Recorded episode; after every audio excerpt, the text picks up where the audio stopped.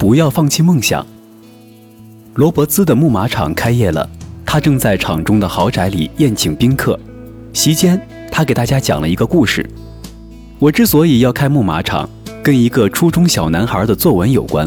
小男孩的父亲是一个马术师，经常带他四处跑，因此在他小时候的记忆里，满脑子都是马。初二那年，老师让他们写一篇题为《我的梦想》的作文。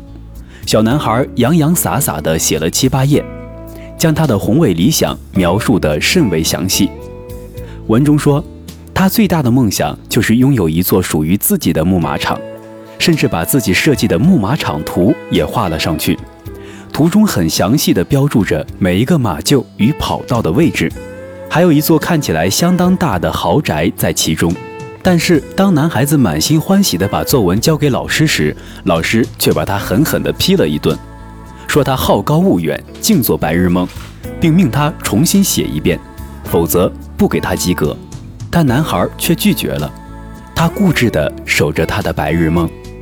我要告诉各位的是。现在你们正坐在文中所描绘的那片木马场的豪宅里，欢声笑语。我就是那个小男孩。